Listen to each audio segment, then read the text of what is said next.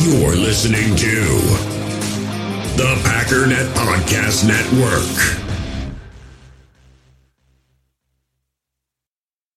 With threats to our nation waiting around every corner, adaptability is more important than ever. When conditions change without notice, quick strategic thinking is crucial. And with obstacles consistently impending, determination is essential in overcoming them. It's this willingness, decisiveness, and resilience that sets Marines apart. With our fighting spirit, we don't just fight battles, we win them. Marines are the constant our nation counts on to fight the unknown. And through adaptable problem solving, we do just that.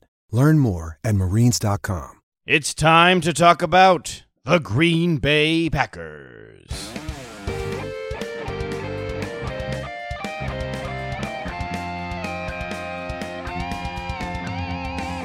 This is your Packers Update, the Daily Cheese, brought to you by Packernet.com and powered by Overtime Media.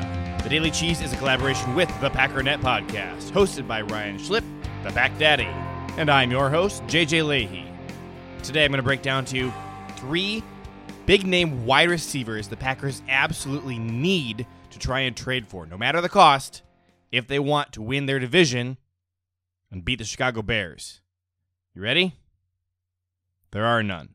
The only possible way you watch what happened in Tampa Bay and your takeaway is, oh gosh, we need to trade for wide receiver, is confirmation bias. You've wanted the Packers to trade or draft a wide receiver for forever, but everybody laughed at you when the Packers were blowing out their opponents, hanging up 42 points against the Lions. The offense looked unstoppable, and people laughed for good reason. It was ridiculous. Well, it's still ridiculous. Zero wide receivers in the NFL would have changed what happened in Tampa. JJ Watt would not have changed what happened in Tampa. Khalil Mack would not have changed what happened in Tampa. On Sunday, the Green Bay Packers experienced systemic failure at every level. The players all played terribly. The coaching was appalling. LaFleur made no adjustments. Mike Pettine came in with the worst defensive game plan I could possibly think of for beating Tom Brady. Aaron Rodgers played possibly the worst game of his career, but he had Davante Adams. The defense had Kenny Clark. Anyone who tries to tell you that we need to make a big trade in order to start winning games again is full of it, and you should not listen to them. Beyond the fact that you cannot convince me there's a single player in the NFL that would be worth trading for right now, let's look at the cost. The Packers need to re sign David Bakhtiari, Corey Linsley, Aaron Jones, Jamaal Williams, and Kevin King, and there's a Davante Adams contract extension coming up. That's impossible. So, first of all, let's start by not eating up even more cap space and having to let even more of those guys walk. Right now, we can pay maybe two of them. Maybe. Second, the Packers have made it abundantly clear that their method to building their roster is through the draft. They do not view trading draft picks for players as a wise move. So even if you think that you really want John Ross or JJ Watt or AJ Green or Kenny Stills or Julio Jones, I promise you the Packers will not do it. And anyone out there who has a podcast who's telling you this is a possibility, they're wrong. And if they genuinely believe that when they watched the Tampa Bay game, they saw the biggest flaw being a lack of a wide receiver number two, they don't have any clue what they're talking about. I understand losing games is no fun. I have felt terrible all week about what happened on Sunday. That was a massacre. I also completely sympathize that it's frustrating to watch other teams make fun moves, making big trades, signing expensive free agents, because we as fans watch that and we go, oh man, this is a team that really believes in what they're doing and they think this is the best way for us to win. And it's exciting. I get it. It doesn't pan out. Trading for Mohamed Sanu didn't help the Patriots last year. Trading for Emmanuel Sanders didn't help the 49ers last year. Now you can watch the Chicago Bears, who are currently 4 and 1, and they're winning games against some bad teams, and that's great. And they may even be a great football team this year. But their future is kind of bleak. They haven't had a first round pick in years. Their roster is depleted. They have no cap space. They have no young players who are up and coming who can take over the reins when their current players age out. Kingsley Keke is one of the highest graded defensive linemen in the league right now. He was drafted by Green Bay in 2019. You haven't thought about him at all in the last couple years. Why? He wasn't ready. We had other guys ahead of him who could do the job better. Now, when we need him, he's stepping up and he knows what to do. No rookie would be able to come in and do what Kingsley Keke is doing for us right now. The draft is not about this year. 2018's draft is about this year. 2019's draft is about this year and next year. The Packers didn't draft Jon Runyan so he could take over this year. They knew they had offensive line problems coming up in the future, and they needed to start fixing the problem now before it becomes an issue.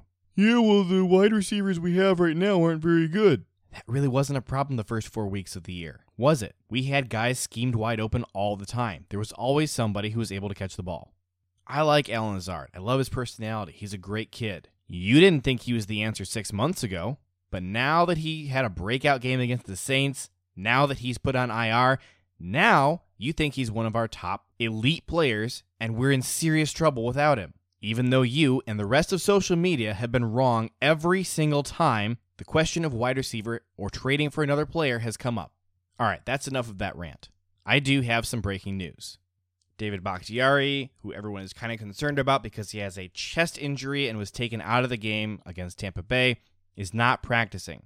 Matt LaFleur was asked about him this morning, and he refused to give any comment, other than there's no news, he will not be practicing today. Tyler Lancaster, Robert Tonyan, Tyler Ervin, and Darnell Savage all did not practice today either.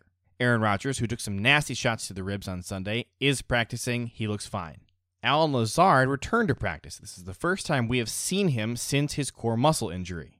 He was very limited in practice. He went through stretches and some pre practice warm ups, but it's a good sign. This was originally slated to look like about a six week injury, so we would be at the halfway point right now. Meaning we probably don't get him back in time for the 49ers game, but we might have him back for the Jaguars. Given Rodgers' terrible track record every time Davante comes back from injury, I'm not really sure that I have a problem with waiting until the Jaguars in order to see Lazard back again. Consistency has seemed to be a really big factor in our offensive success. Not only that, but the Packers do tend to play better when they are underdogs. Here's Aaron Rodgers on the topic of consistency.